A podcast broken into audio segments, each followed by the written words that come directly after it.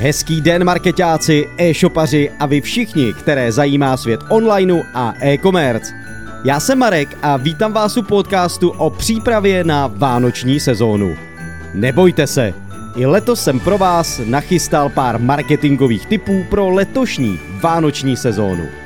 Letos si dejte pozor na nové marketplace. Každopádně moje letošní tipy se obrací hlavně k aktuálním trendům – O nových internetových tržištích Allegro a Kaufland.cz jsem se už zde v podcastech rozpovídal. V souvislosti s vánoční sezónou si pohlídejte pozice zejména v kampaních Google nákupy, respektive přes statistiky aukcí sledujte, jak jste na tom v porovnání s těmito hráči.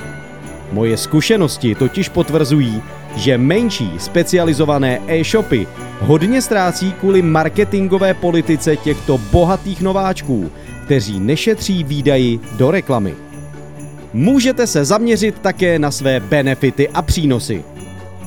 Doporučuji opět zrevidovat výhody, proč nakoupit právě u vás.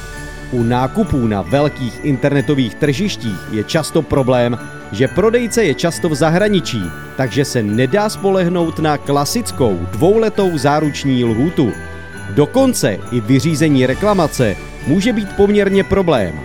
Sama se o tom přesvědčila moje manželka minulý rok, když nám nedorazil včas dárek určený pod stromeček.